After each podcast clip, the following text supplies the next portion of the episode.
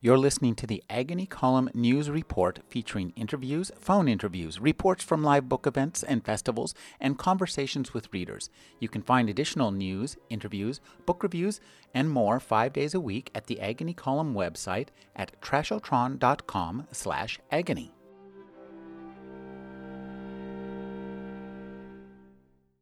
Saeed Afzal Haider is one of the senior editors of the Chicago Quarterly Review. His new novel is To Be With Her. Thank you for joining me, Saeed.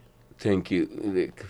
You know, um, I'd like to talk with you a little bit about your work as an editor for the Chicago Quarterly Review. This is uh, one of the icons of American uh, literary fiction publishing. How long have you been working there, and what brought you to be an editor?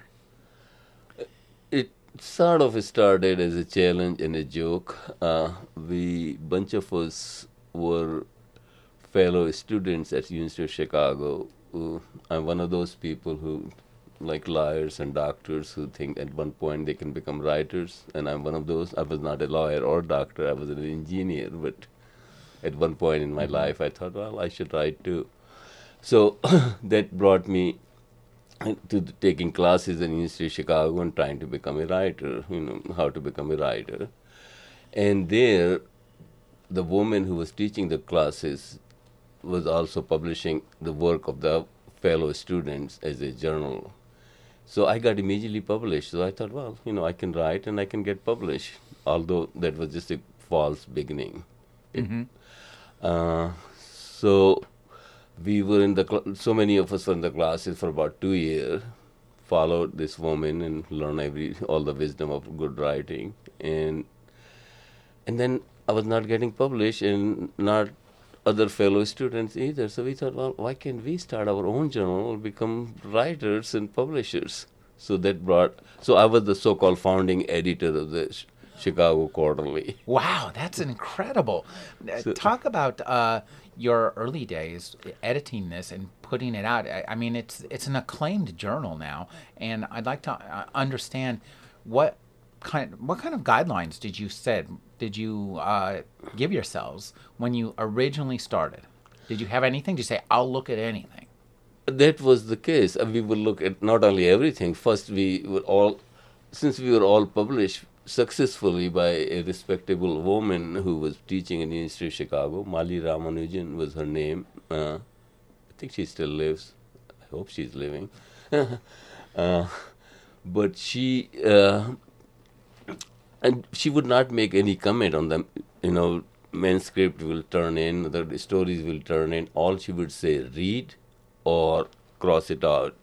Mm-hmm. That means it was not good enough. And And there's an old tavern in Chicago called Jimmy's Woodlawn Tab. All the University of Chicago kind of people go there or used to go there. Mm-hmm. And she will make us read. That's what the read means. So you mm-hmm. go there in front of Mike and read. She thought the writer should know his voice or her voice. So this is live reading. Yeah, that and, was. As performance, essentially. Something like that, yeah. yeah. And some of them really got into performing. Mm-hmm. So that's, but so after, you know, getting published, you know, she published us, so many of us, not everybody who was in her class got published, but some of us were lucky or good enough writer that got published. And after we got published, we got the taste of getting published, and then nobody was publishing us. So you decided to rectify that so, problem. So, yeah, we thought, well, we can do, we can be, uh, makes, so we started, it was a very humble beginning. I mean, so many of us put, uh, we would already have enough Not enough, but we knew among our class, and then the people who, Mali has a, you know, like this following, that she was always written in the local papers, and she was the guru of writing. She, mm-hmm. like myself, she was an Indian as well, but I'm not a guru, she was. I think you are, you qualify now, though. so, so that, you know, so we, uh, it was out of our own struggles, and we never thought we will become what we are. I mean, Chicago Quarterly has become a respectable journal now, and it's been around for about thirteen plus years. And, but uh, initially, you know, whoever will submit it was more than halfway decent, we'll accept it. and, but now it, it, it has become very hard to get published because we get three to five, sometimes seven submissions a day. Wow, that's a lot. Uh, and it's, you know, it's all volunteer work. We mm-hmm. Nobody get paid to work for the magazine. And we have about eight or ten editors help us produce the magazine. Mm-hmm. And so that was the early beginning of the magazine. And now uh, we... and. We stopped even, uh, we used to put a lot of work from our fellow editors, partly to make sure the quality of the work is good. And I'm not saying that editors were better writer, but we knew each other's work, and it was definitely decent than some of the things we were receiving. Mm-hmm. So we were pu- often publishing a lot of my, my work or other fellow editors' work, but gradually we started receiving so many submissions that it did not feel right to in, keep on including editors' works over the last ten, not, not maybe ten, but about seven or eight years we have not included mm-hmm. any work from our fellow editors, although we don't have any rule against it. If we see a certain piece that would fit in and would, you know, is the right place to put in the magazine, we will, but we have not done that. We usually just, you know, we have so many good submissions that it feel right to just get the other writer mm-hmm. out there, it, the place to.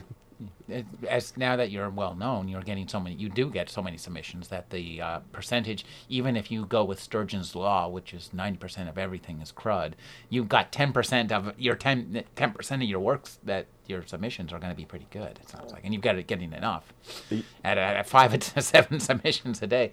Now, um, I, I'd like you to talk about a little bit about uh, literary fiction and the kind of fiction that you publish.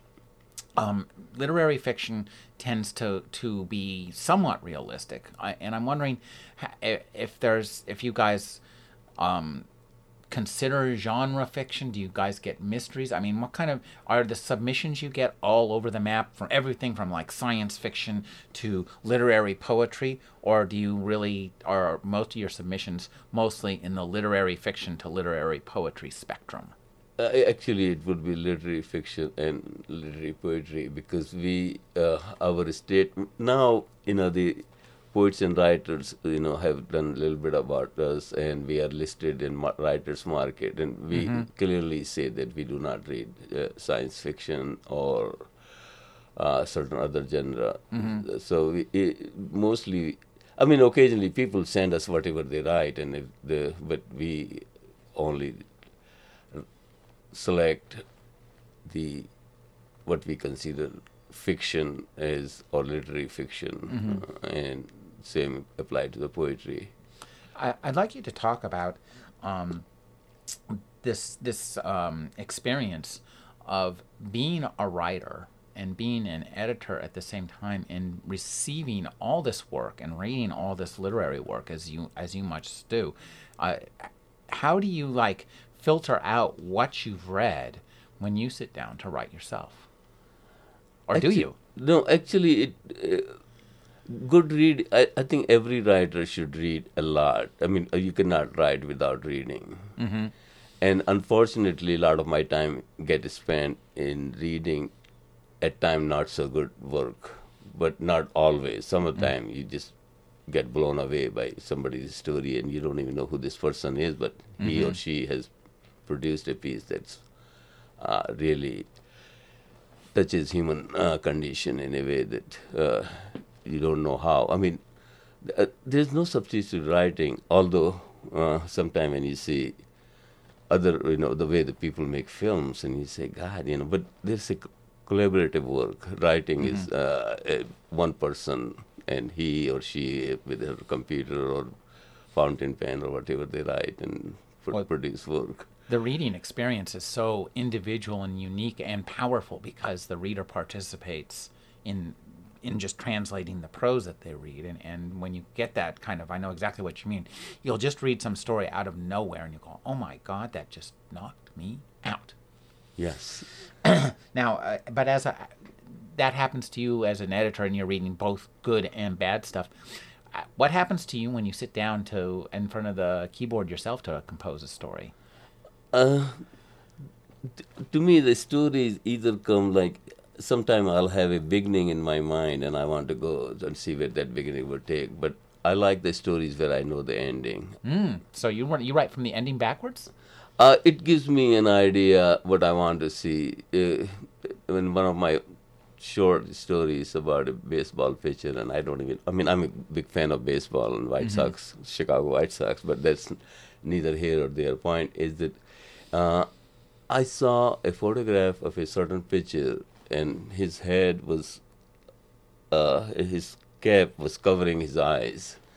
And so therefore, it, and I saw there's a man looking further with his eyes, co- I, no, I, I can't even remember my own line, but that line, looking at that photograph, just made me write a certain story that I don't know where I would, if it would, would have come to me, because just looking at this photograph of this picture, and this was, uh, he probably, whatever he did, and, and, and he was just, I, yeah, man, trying to see further than he can see, or some, you know, I wish I could read my own, remember my own line, but I can't. So, but it, it was, it, that initiated. And I just created the whole, I mean, uh, writing is either imitating, unfortunately, maybe even copying, not copying word for word, but the thoughts and feeling that you come and you say, how could you express the same feeling and make it unique? It's mm-hmm. your own thing.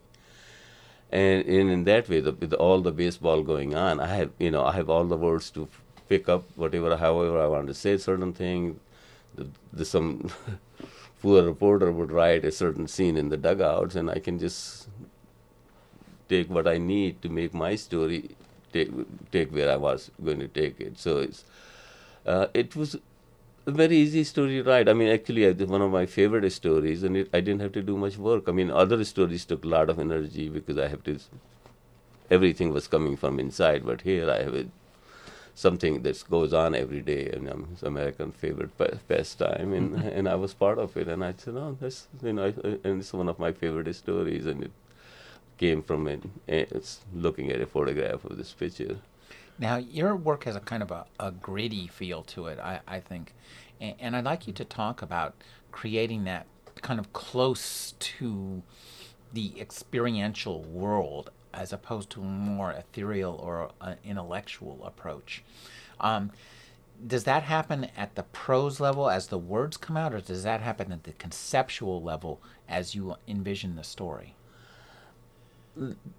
The, A lot of my stories are first-person mm-hmm. narrative. I mean, I, I still have a lot of difficulty in a third-person narrative, and uh, I get caught into or get lost. Other, uh, what happens to me is lot, things come from exp- uh, feeling. Mm-hmm. Uh, um, after you know, I studied engin- electrical engineering once upon a time. Then I studied psychology, social work, and. And somehow, like I said, I end up being some kind of writer and editor. Uh, so a lot of these are very personal uh, happenings. I mean, mm-hmm. uh, my novel is it's all fiction, but it, there's a lot of truth in it. It's a lot of personal experience that went on to produce this, especially it's the first novel. I already have another novel finished, and I'm, it's being currently with my editor and probably will go to my agent and probably will never get published, but that's beside the point. I'm guessing it will get published. You know, um, one of the things that every writer, every writer brings a different kind of skill set or, or way of talking uh, to the reader. For example, um, you know, uh, a historian might, you know, brings all his knowledge, unique knowledge of history and writes maybe a nonfiction work or a fiction work. A scientist might bring his specialization. I, there's a guy who um, is responsible for Pluto being, you know, demoted from planethood. And so he's got his own particular life set and experience mm-hmm. that informs his book. Um, I'd like you to talk about how your life experience informs your writing. I'm what is is it in your life resume that ends up in your fiction? Uh, tell, tell s- us a little bit about it. I mean, how you became went from um, engineering to writing. I mean, it, that's a your your your your life journey.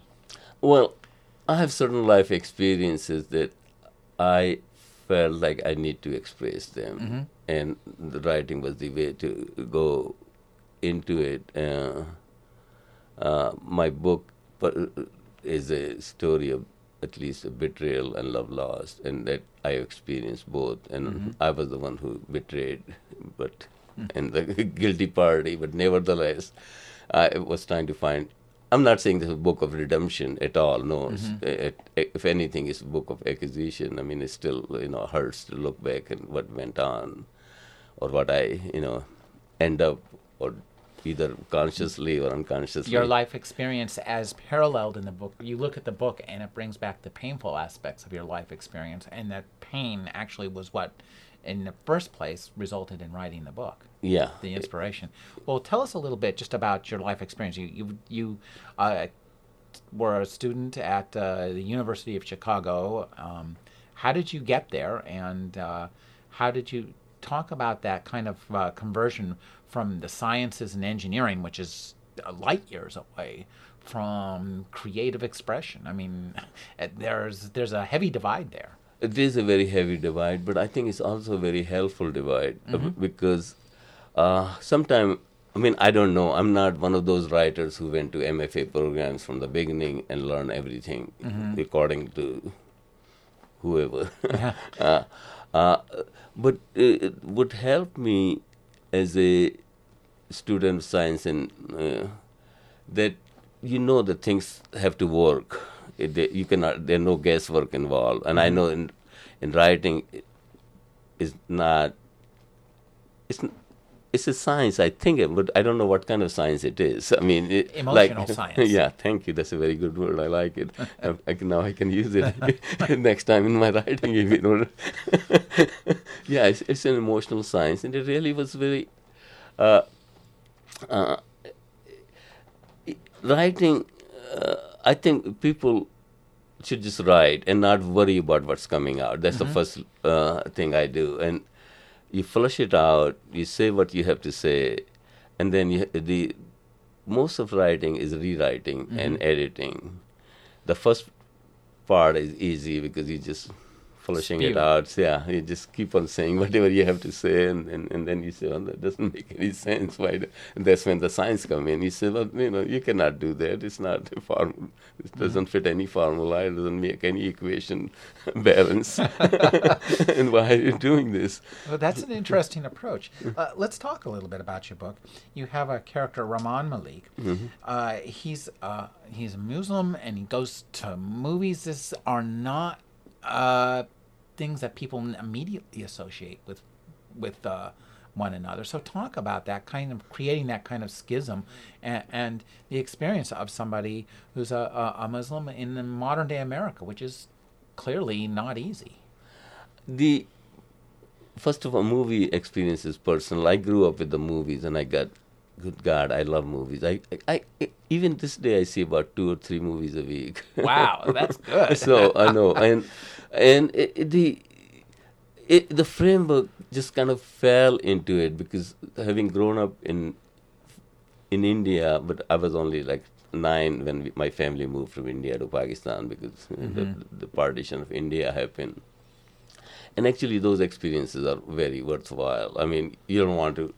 Push yourself to an exodus. We don't want the ter- terrible thing that happened to people so that they can write. Mm-hmm. But it that's the source of in, uh, writing energy. I mean, I don't know if you can live happy all the time and try to find pain to write about. You know, you cannot. You have to experience pain to write about, some of the pain. Uh, so I guess this experience of being uh, a, a child and having your country divided and ending up from moving from one country to another, I guess that's kind of like a the poles of a battery in you I, that gave you that kind of energy to, to write. Could you talk about how that youthful, raw kind of pain and emotional experience? I mean, you know, you're just a kid. You don't really have a clue as to what's going on in the world. And what's happening around you is so incredibly complex.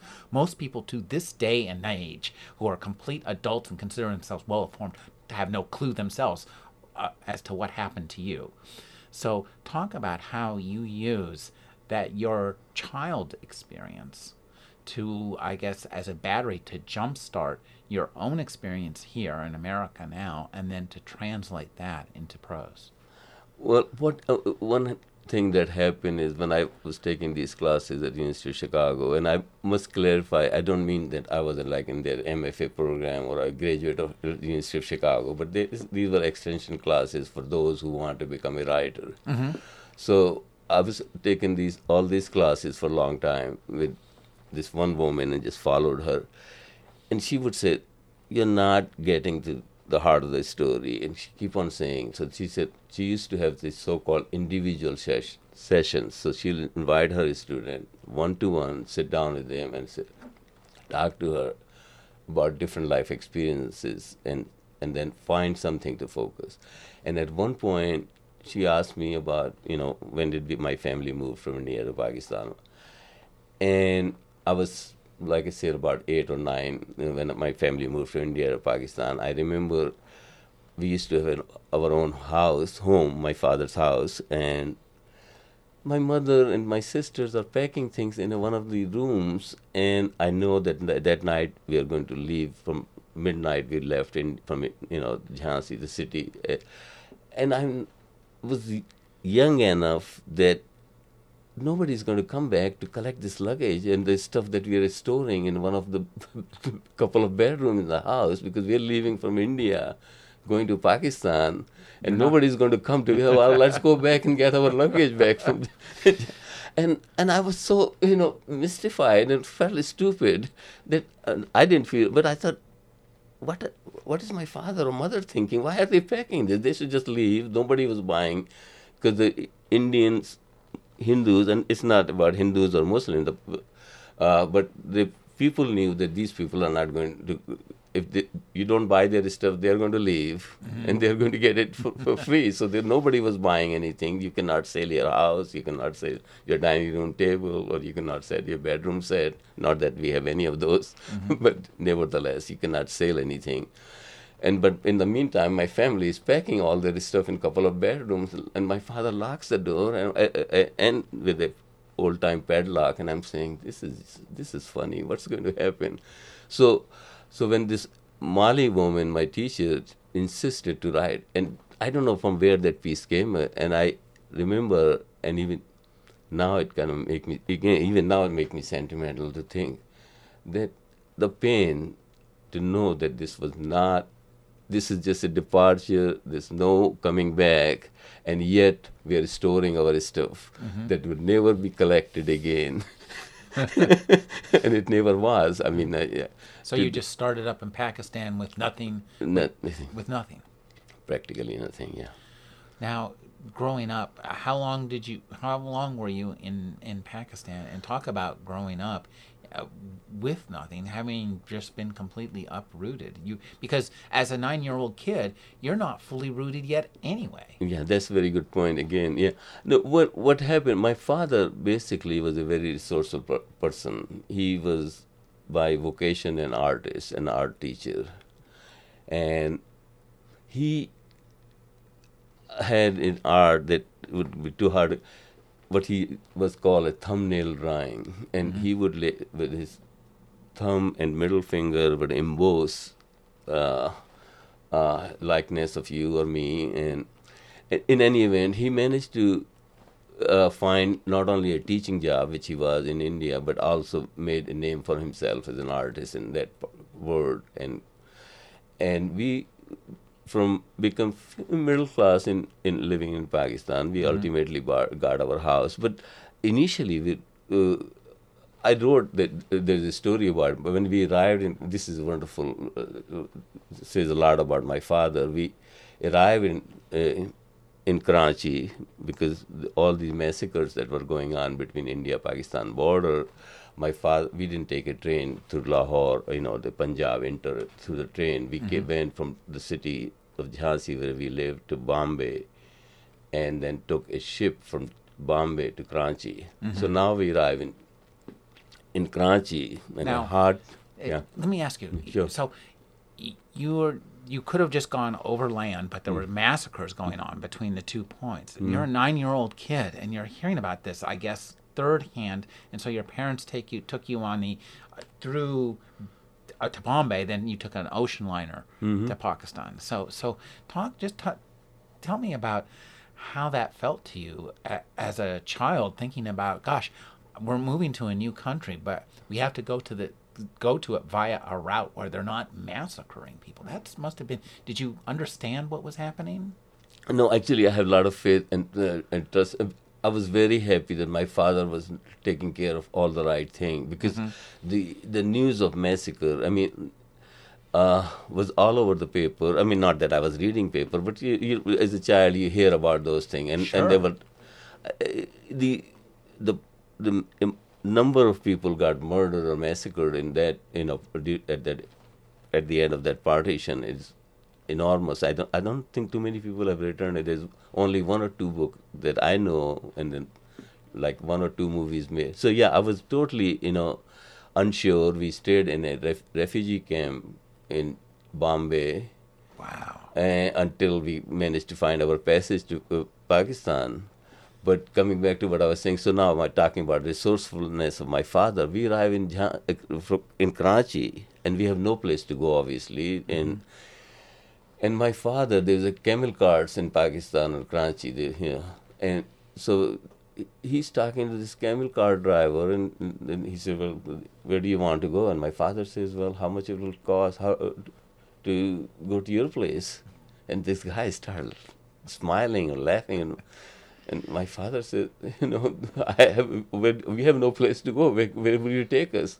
And this guy actually took us to his shack, and we spent that night at his, this poor camel car driver's shack. And then he took my father to a landlord who uh, had a lot of buildings, but these buildings are used, mostly used for as a warehouse, and uh, and my father exchanged, because he was an artist, to paint a portrait of his, this man's mother who was deceased, and in exchange we got a small uh, kholi, they used to call, which is like a small room with a shared bathroom with six other rooms, and but at least we have a good shelter and uh, mm-hmm. roof over our head, and that was our first. Uh, after f- staying with this camel car driver's shack, we found a small shack of our own, and from then my father keep on building, and like I said, his artwork, he he literally went to the... Uh, these kind of things don't ha- would not happen in this point in time, but my father in Governor General House of, in Pakistan walked into the, uh, the front guard and asked to see... The, Muhammad Ali Jinnah, who was the you know founder of Pakistan, so to speak, and say if he could, I could talk to him. Your father, did, your father arrives in Pakistan. Yeah. He spends his first night in a camel cart shack. Yeah. He negotiates his way. He paints his way into a decent house. Then he walks up and introduces himself to the leader of Pakistan. Yeah. And, and does a portrait for him, I'm guessing. Yeah, of course. of course. Of course. Of course. This is a, uh, this is an amazing, resourceful father. I can see why you have such security in, in, in launching forth. No, I my stories I have a lot of stories about my father. Unfortunately, my mother got more ignored, although I'm very atta- well, they both are gone, but I was, you know, and my mother is the one who, who I betrayed, but that's uh, another story. But my father was just really, you know, a good father in the sense he knew what needed to be done and mm-hmm. would find a way to do it. And like I said, the, from staying at these. That's an amazing story. So, uh, how old were you when you left Pakistan to come to the United States? I was nineteen. Uh, to, uh, a college student? Yeah. Okay. Yeah, I, so you came to Chicago? I came actually to Indiana. I mm-hmm. considered Fort Wayne, Indiana, my you know, Indiana, um, my state. Although from there I went to Oklahoma State. Mm-hmm. Uh, in Stillwater, Oklahoma. Then I came back to Chicago, and I finally finished school in Chicago. So yeah, Chicago is home. Now, um, it, I now I having heard your life story, I now understand the resume for the kind of grittiness and first-person observations in your fiction. I, having lived such a, a a life close to the edge and, and a life. Where your father, where you were with your father and mother, and forced to, uh, like, make decisions, life decisions on a daily basis that most of us don't even have to make once in a lifetime here. I mean, uh, to in terms of survival. Talk about um, crafting your novel, uh, to be to be with her, uh, and creating uh, your character uh, Ramzan uh, Malik. So he, like you, is a moviegoer. Mm-hmm. Um, are, are, do you mind me asking? Are are you Muslim? Yes. Yeah, and you're so you're observant and, and no, no, no. Observant part is long, long gone. I'm not. I, I, in terms of, I mean, no, I don't want to un, uh, hurt any religious feeling of any religion. But I, I think religious uh, religion is becoming irrelevant now. Mm-hmm. I mean, it's it, it's only creating more problem for most of us, mm-hmm. uh, and more division. So. No, I'm, unfortunately, I'm not. I don't practice anything, and I, uh, my wife is some kind of Christian, um, and she, she, I mean, she and I always get into this thing about it because she just thinks that I've lost my faith, which she's right. Mm-hmm. Yeah. But I think I found in my own faith, which is that humanity and the trust and love for each other, and if we just are kind to each, and I'm not trying to make it, you know, too simple, but really the. The basic human kindness goes a long way, and we, that's what, what the the core of life is, just to give full respect to the other being. I would talk to a writer who wrote a book about wisdom, where he did a neurological analysis of it. They analyzed parts of the brain, and uh, one the I think the center point of the book and, and of his definition of wisdom was compassion. Yeah. And I think that's and, and that has to that's hardwired into us apparently by by virtue of having mirror neurons, that we have these parts of our brains that enable us to literally feel what other people feel when we see them in pain, and it keeps us keeps us in, in line.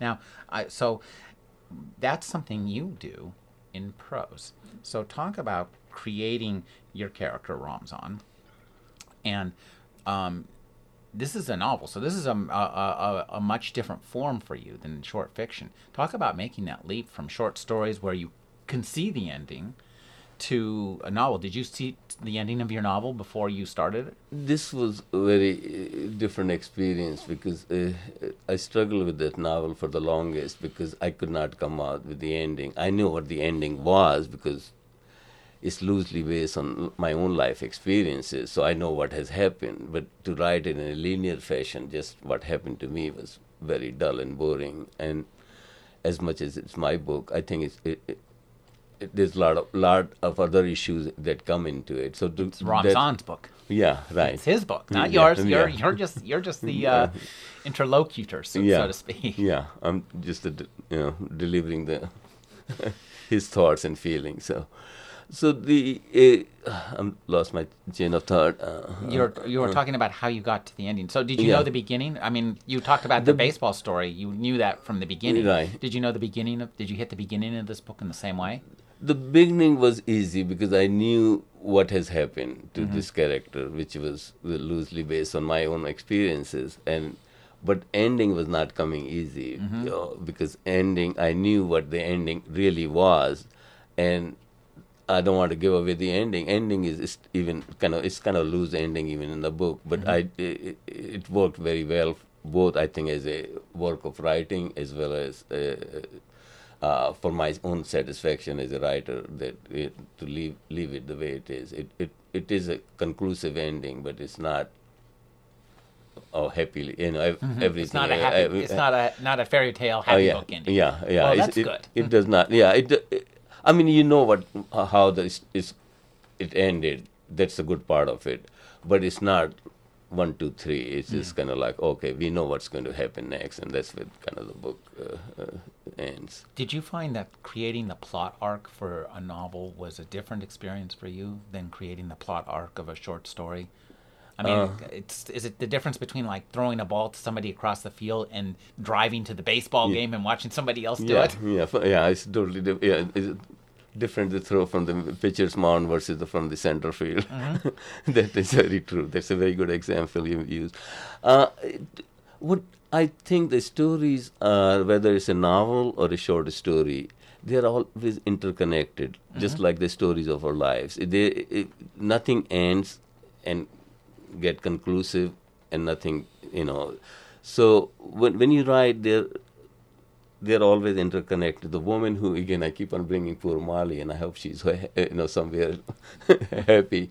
Uh, she we used to call her method of teaching or writing uh, clothesline, mm-hmm. meaning she said you do a laundry, you you know take one piece of you know clothing, you hang it, and then you take the next one and you tie it, put it next to it, and so on. So, and she said that's how the stories are created. They're mm-hmm. not uh, con- you know from continuous from you know point A all the way to uh, whatever the end point is. Uh, so. Uh, Just as our conversation, you know, we are going all over, but they are connected, yet mm-hmm. we are going here and there, and ultimately, you know, you will have to do some kind of we'll cut, and, uh, cut and paste to make it. No, I, I like it just the way it is. It's, it's a story of life, and it's a story of your life, and I think that's something that you said just a second ago that's really important, the stories of our lives, mm. because we define ourselves by stories. And you yourself have such a strong and unique and powerful life story that acts as a kind of, I think, a battery or a magnet for you.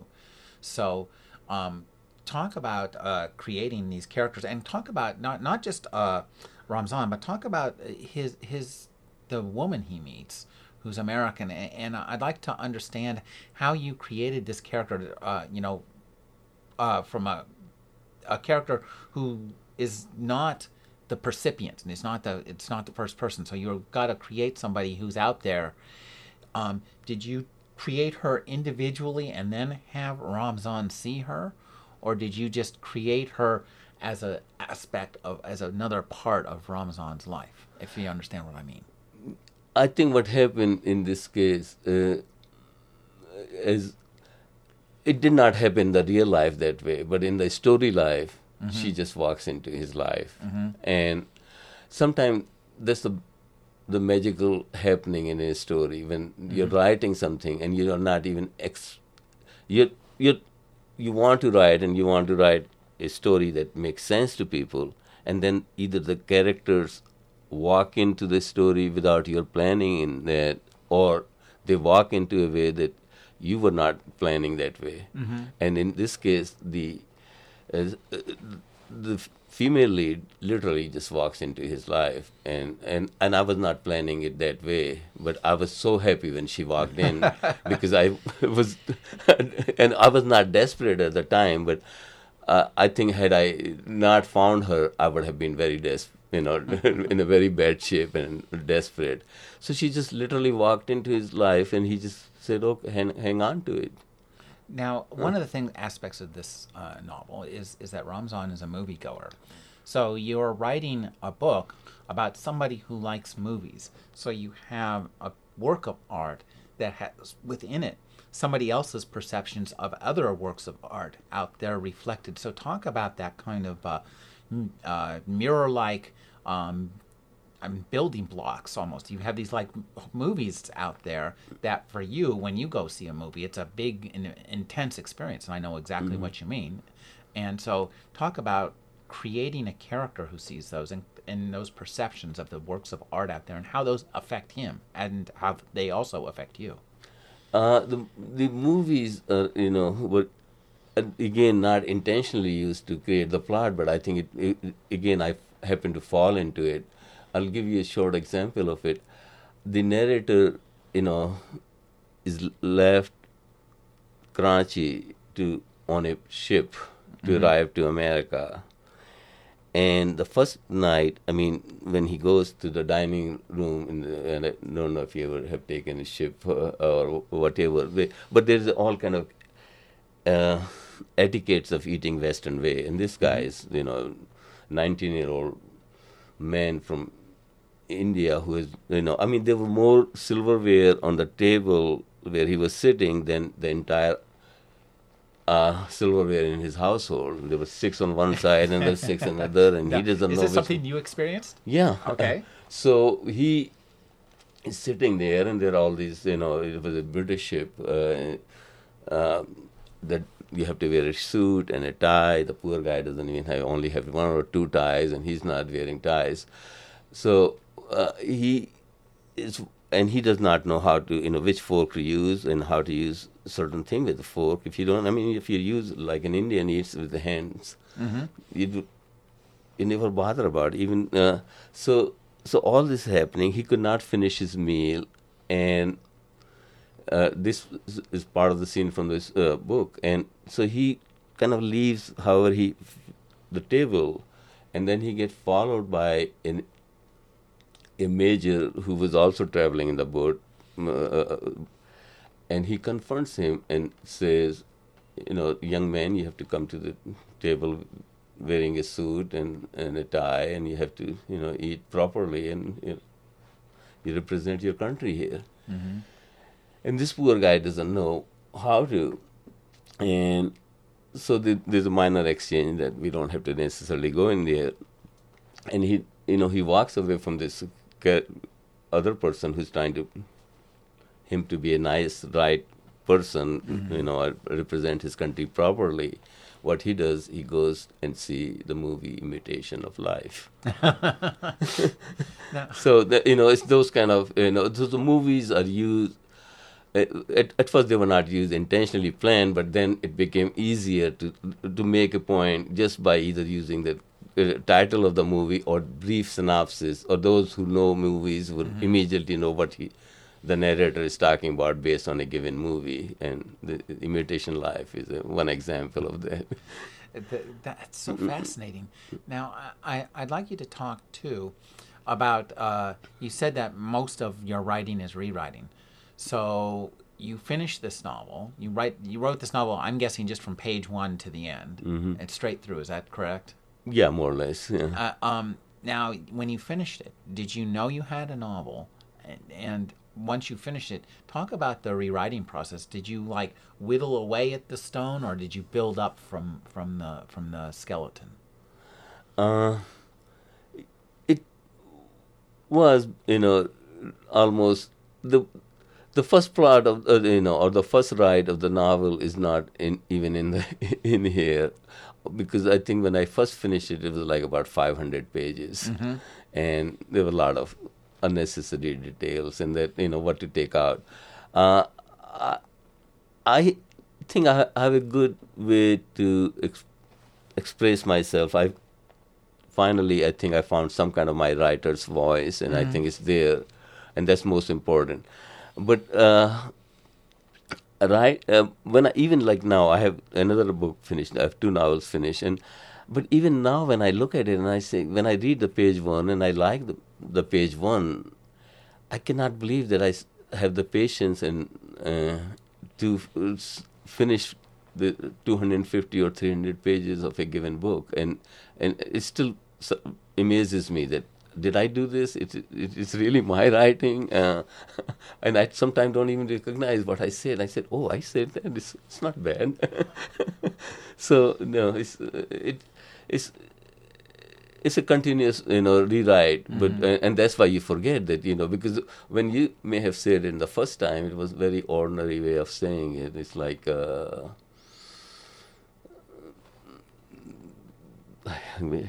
God, what... what I mean, you say something in a very ordinary way, and then mm-hmm. but suddenly you rewrite it, and you find the right words, and it's this, you're saying exactly the same thing, but it sounds much better. Do you enjoy rewriting? Yes, uh, not always, but yes, uh, because I know that my first draft is going to be just, you know. But what it it gives you the outline, it, mm-hmm. because I don't know if every writer. I would sometimes make a note of that, yeah, this is where I'm going, so on the side I'll write it down that I have to get there. And as I get more older, both as a person, but not more, so much as a, as a writer, now I have found a new way. If if I have a new thought come in and I know this is going to go in the book, I don't wait, wait to say, well, when I will get there, I'll edit that, to that part. I'll immediately write that thought down, and, and it could be ten pages, it could be fifteen pages. And it is out of sequence, but I know I have a, it's going to get used at mm-hmm. some point in the story. So now this is on the first draft when you're writing. You yeah. might come, so you're you, you you might be a quarter of the way into the book, yeah. and you envision some scene that's three quarters of the way into the book. Rather than making a note, you go right there and write the scene right, right then, yeah. and then put it together or stitch it together, or, oh, yeah, as, or st- write your way to the next scene, yeah. to that scene. Yeah. That's a fascinating process. I talk about how your work as a short story writer has helped or hurt your ability to write novels. Is it, has it helped or, or has it hurt? Uh, what, what it is that uh, it helped, definitely helped, no. It, uh, because what it is that it, a novel is nothing but a combination of short stories mm-hmm. in some ways. I mean, uh, so it's it, alive. It, it is alive. And so it, it is, uh, it helped a lot. And mm-hmm. as a matter of fact, if you uh, see the credits or acknowledgement in this book, I have at least about six or eight of my stories that are published in a different form. Mm-hmm. And as part of this book? Uh, part of this book. And I realized that, oh, this I already have written this scene and I can rewrite this, you know, uh, in a different way and still use it because it's a personal kind of story, so you don't have to throw that part away just because you've written it and it got published in a different form. Now, and I, that's the beauty of it. It was published previously in a different form. So, now, I, what I have to ask, this is a very classic technique in in the science fiction world. What they do is somebody will write a series, you know, a story of Starship Captain A, and mm-hmm. he does has a little adventure, and they'll write another little adventure down here and a little adventure down here, and then they'll say, oh, wow, I can put these together, and they call it a fix-up mm-hmm. when they stitch them together. Now, what I'm wondering is, when you wrote these short stories, did you have your character, Ramzan, was he in them, or were they just, did you just, when you reincorporated them into the novel, did you rewrite them as you reincorporated them, or you, or did you just cut and paste them and then edit, edit what was what what you'd already written? If you understand the distinction. Yeah, yeah, no, no, definitely, cut and paste is favorite pastime. Oh, yeah. Okay, all right. So you just cut, cut. Now, what was it? Were the characters in the short stories? Was that Ramzan him already, or was uh, well, it somebody else? The, the book is written in the first person, uh-huh. so uh, I, his name happened to be Ramzan. Uh-huh. But so a certain short story, I thought, well, that is a, you cannot use the whole story because mm-hmm. the that story has its own conclusion, its own beginning, and its own end. Mm-hmm. But in the narrative to carry on, that given scene that I'm using is very useful for the book. Oh, I see. So if, if there might be a scene, might have been a scene where, in a short story where somebody goes to a coffee house, mm-hmm. it's not the whole story, but you can pull that coffee house scene. Oh, I need a coffee house scene, yeah. and and somebody goes to a coffee. I, I see. Well, that's really fascinating. Uh, it, it's almost like a, a I don't. It, it's like a, a remix tape or something. You, it it is would be something like. Uh, I'll give you an example of that. What have what, one of my short stories that has been anthologized few times is called Tribes, and that's slightly, it, it never happened really, but I went to school in Oklahoma, and once I was on a bus stop, and I saw this American Indian, Native Indian there, and and that's all I saw him, and I somehow end up writing a short piece about the tribes, and which is my experience as a, you know, Indian versus Indian, meaning American Indian versus the, uh, myself, Indian Indian, or Native Indian versus, so the scene uh, uh, was, it's a full story. It's a very short story, but it's a good story, and mm-hmm. it's a full story. And I, it kind of needed it, it, an interaction. And I thought, oh, I can take go to my own story, Tribe. I cannot use the entire story, but I can use first three pages where this our narrator come in, uh-huh. in contact with a Native Indian, uh, American Indian, uh, and I don't have to rewrite the whole scene or recreate the whole thing. I already have written it. Uh-huh. So here I go. I mean, take it out, that story, shit, take off all the ending, because the ending is, that's a complete story. I don't need that ending. It's mm-hmm. not going to be used that way, but I still have that scene that, mm. uh, uh, that I, this, our narrator interacts with the with a Native American Indian, and it was a powerful scene to me, and I wanted to, you know, Ramzan to experience that, or our reader to experience that. So I took that part of that story and plugged it in. That's just so fascinating. I've been speaking with Saeed Afzal Haider. His new novel is To Be With Her. Thank you for joining me, Saeed. Thank you very much, Rick. Now, what I want you to do is to read a brief scene. Uh, maybe, I think, uh, let's go with maybe the, the first page, but you, if you have a scene that you would like to read that's better than the first page. I like the first page. Well, let's just do the first page since it's already here yeah. and it's open. And it's, this one is not taken from another story. It okay. really is written originally for this. Okay. this. Uh, yeah, I'll just... Uh, I love movies. I, I, actually, I should talk about this scene that, uh, that my uh, publisher cut. Um, uh, I'll come back to it, but uh, edited it out. I thought that was a very good scene. I he should have never. Ed- my editor should have not taken it out. I always want to put it, that scene.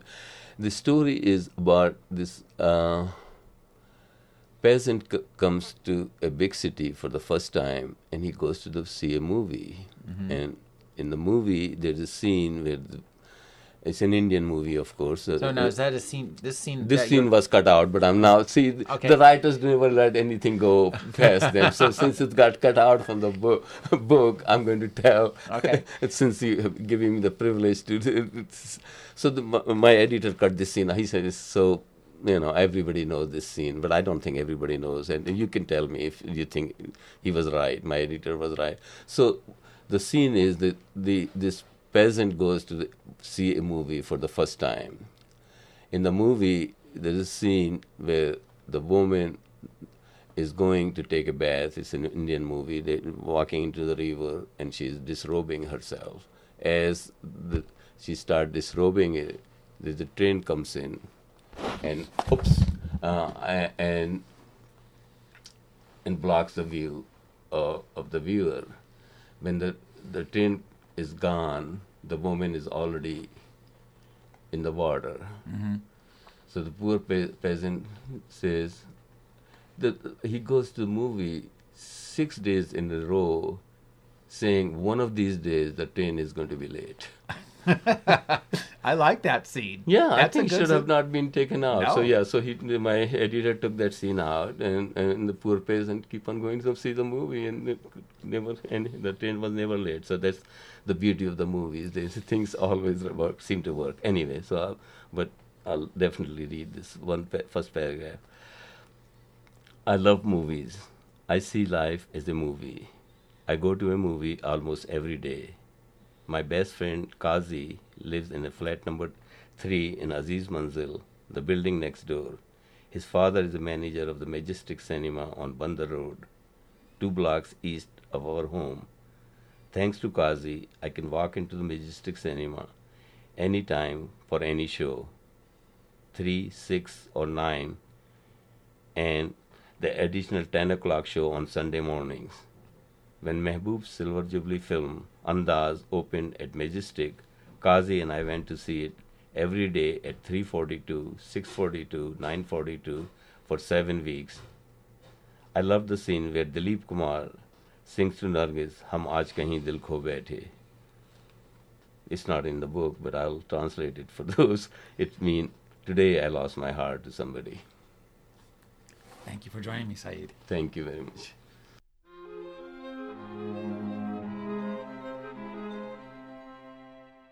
You're listening to the Agony Column News Report, featuring interviews, phone interviews, reports from live book events and festivals, and conversations with readers. You can find additional news, interviews, book reviews, and more five days a week at the Agony Column website at trashotron dot com slash agony.